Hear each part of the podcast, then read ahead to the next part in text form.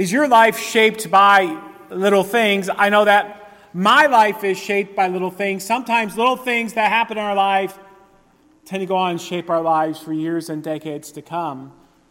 Even as a child, someone said, Pastor Muse, you should become a pastor. Well, they called me Kurt back then.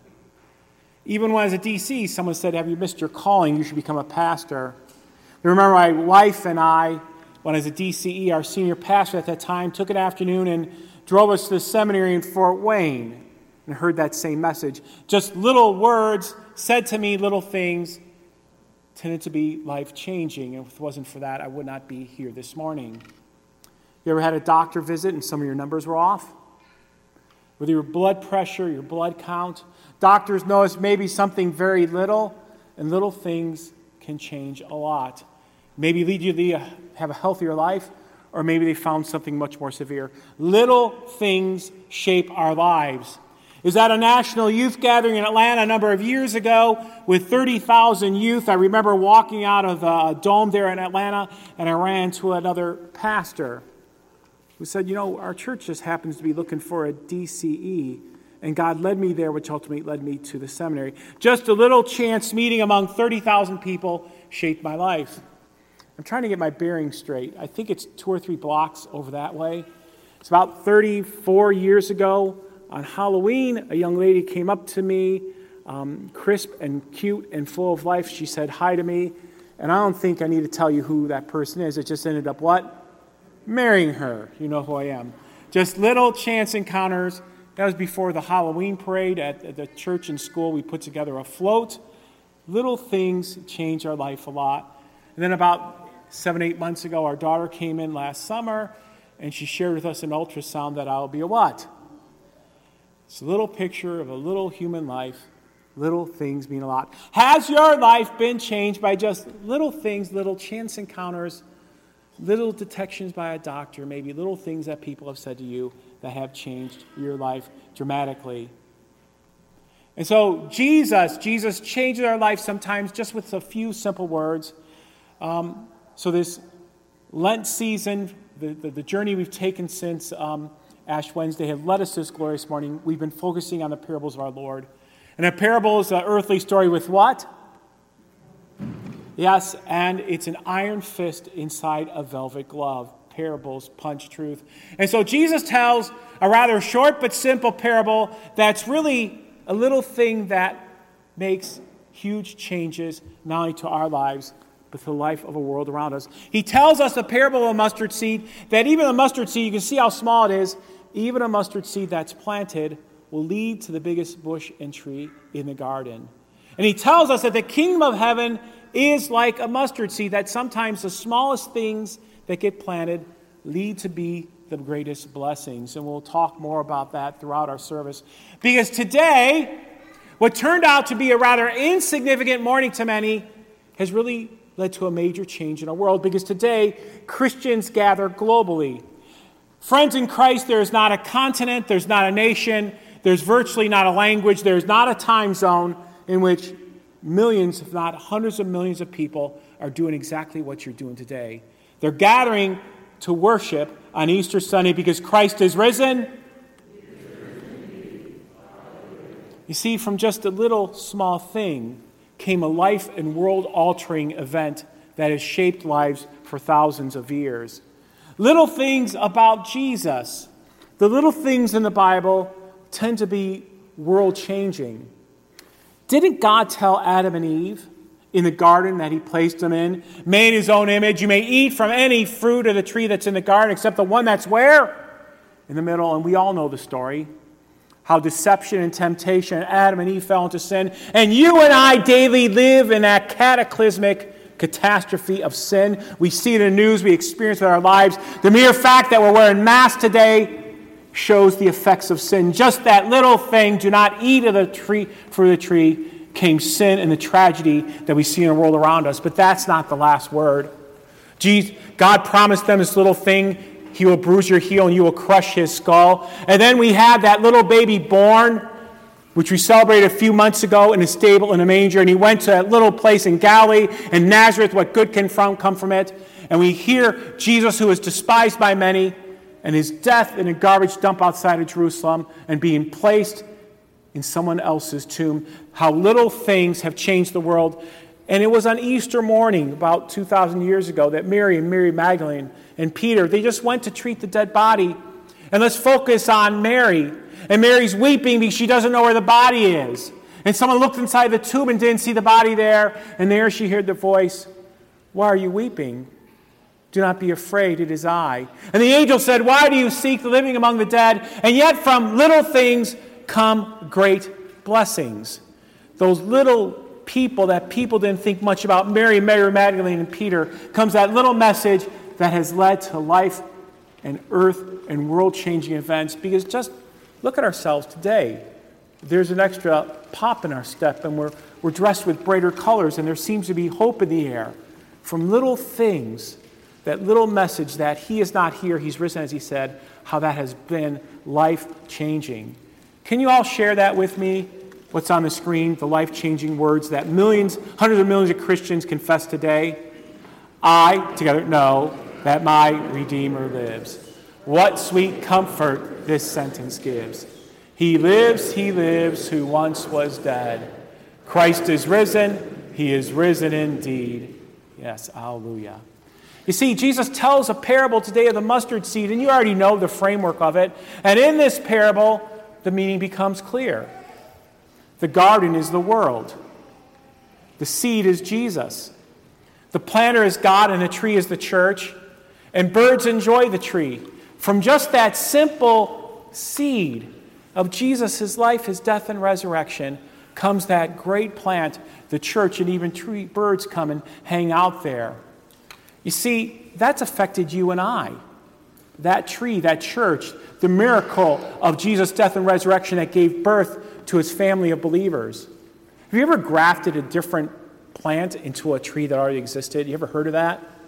Now, I'm not very good with plants, but I've heard of people who can take an apple tree and yet grow various other fruits on it, like peaches and plums and pears and other form of apples. If you cut it just right you're able to insert another living, living uh, twig into it, it'll grow. That's you and I.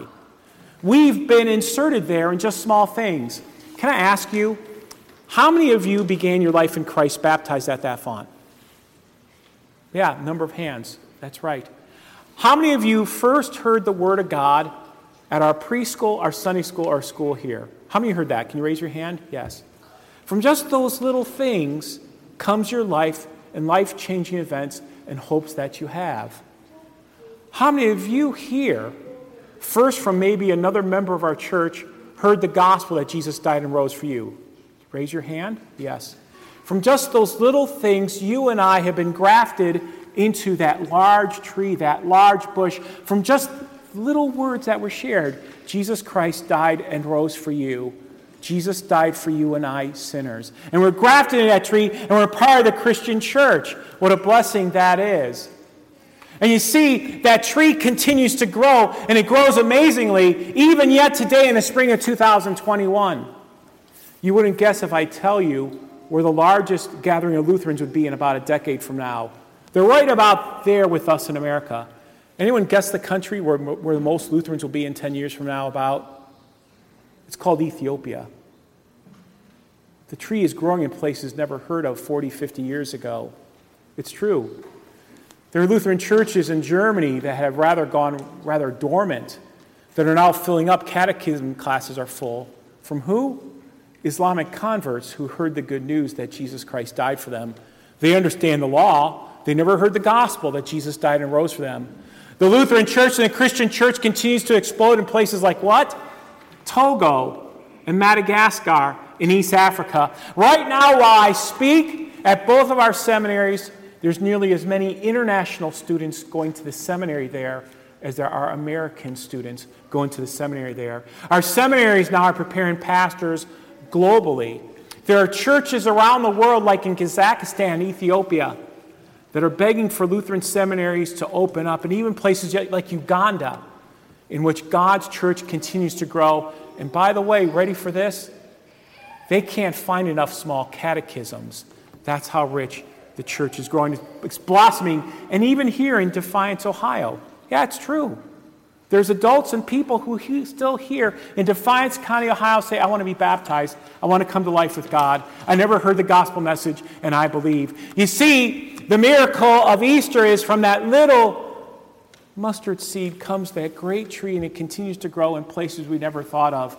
And today, I'll say it again there's not a time zone, there's not a nation, there's probably not a language, and people have not heard that Jesus Christ died for them. Christianity is arguably the single most successful.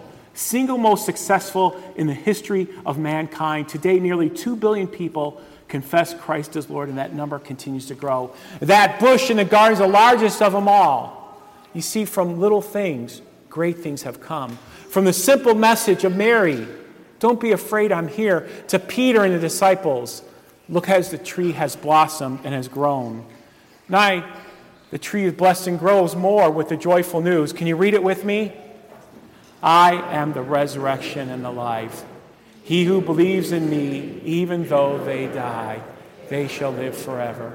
And it's true for you and me, the individual and it changes our lives for those of us here who repent and believe. It's true for us. We have eternal life for us if we're called to repentance and believe. I want to talk about birds. You see, on that great church, Jesus says that birds will come. And there'll be different types of birds. Some birds representing people will believe, and some won't believe.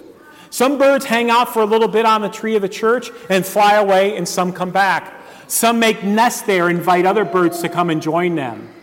That's the power of the word. You see, friends in Christ, just because I'm a bird that lands on the tree of the Christian church doesn't make me a Christian. Just because I'm in church doesn't make me a Christian any more than you and I being in a garage makes us a car. Or you and I being in a bank and makes us rich. Or you and I going to the barber or the beauty salon and making us hot.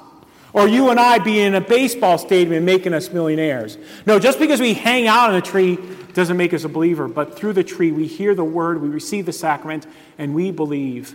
And we know that tree is a church that is Jesus Christ who blesses us. Yes, believers and unbelievers hang out in the tree. That's how big it is. And some use the tree until they're done with it and fly away, and some will come back because they know it's life giving. The little mustard seed turns to the big seed, the church, that proclaims the message of Jesus. Even Jesus said this himself when he was crucified. When I, the Son of Man, am lifted up, I'll draw all people to myself. And we see that here today. Yes, here at St. John and here around the world.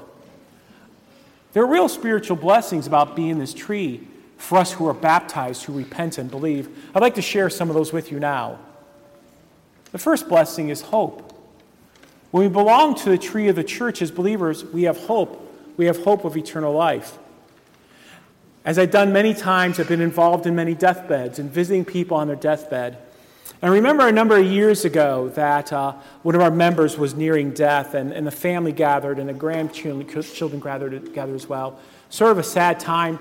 And we were in a hospital room, and, I, and, and as a, the moment of his death neared, I remember visiting one day, and one of the grand, his grandchildren, he had like a seven or eight year old grandson, and there's like a marker board. You ever been in a hospital room? There's a marker board.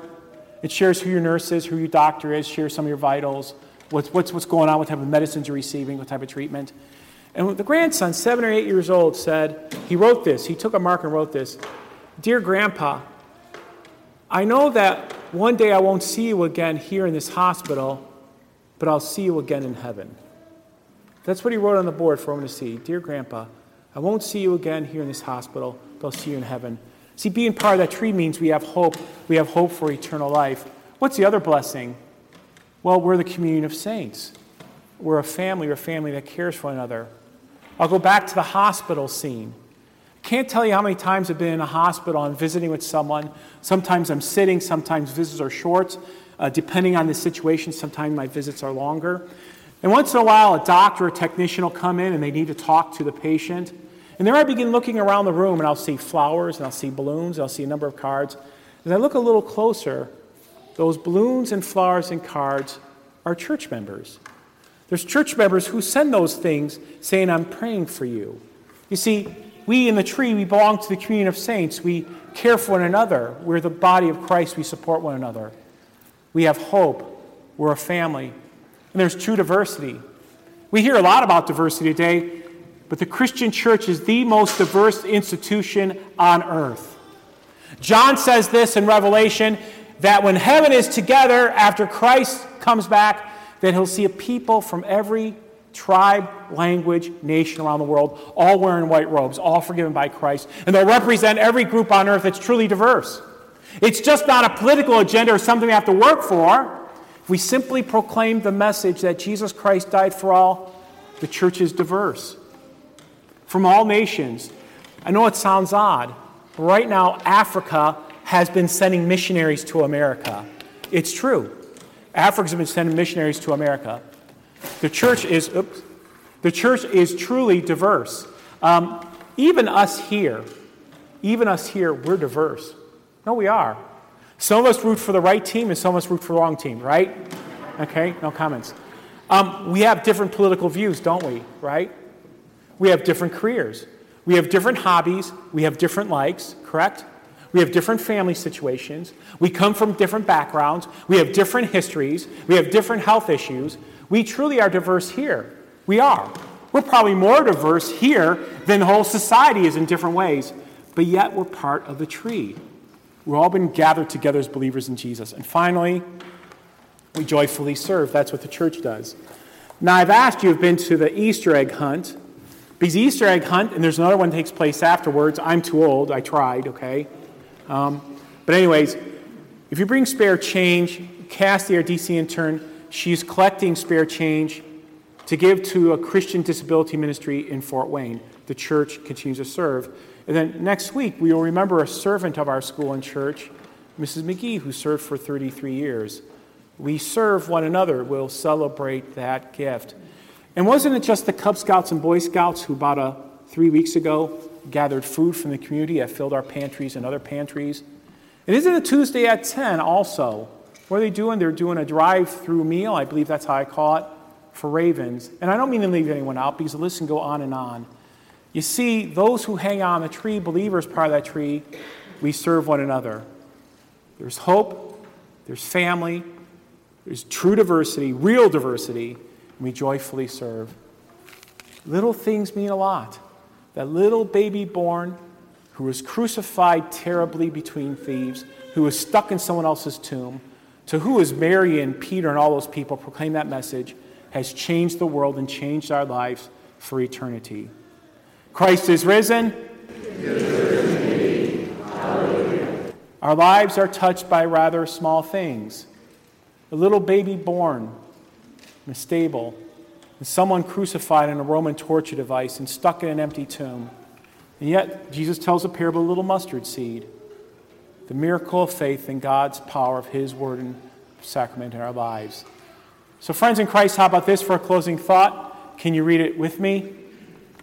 He lives, He lives. All glory to His name. He lives, my Jesus, still the same. Oh, the sweet joy this sentence gives. I know that my Redeemer lives. And all God's people say,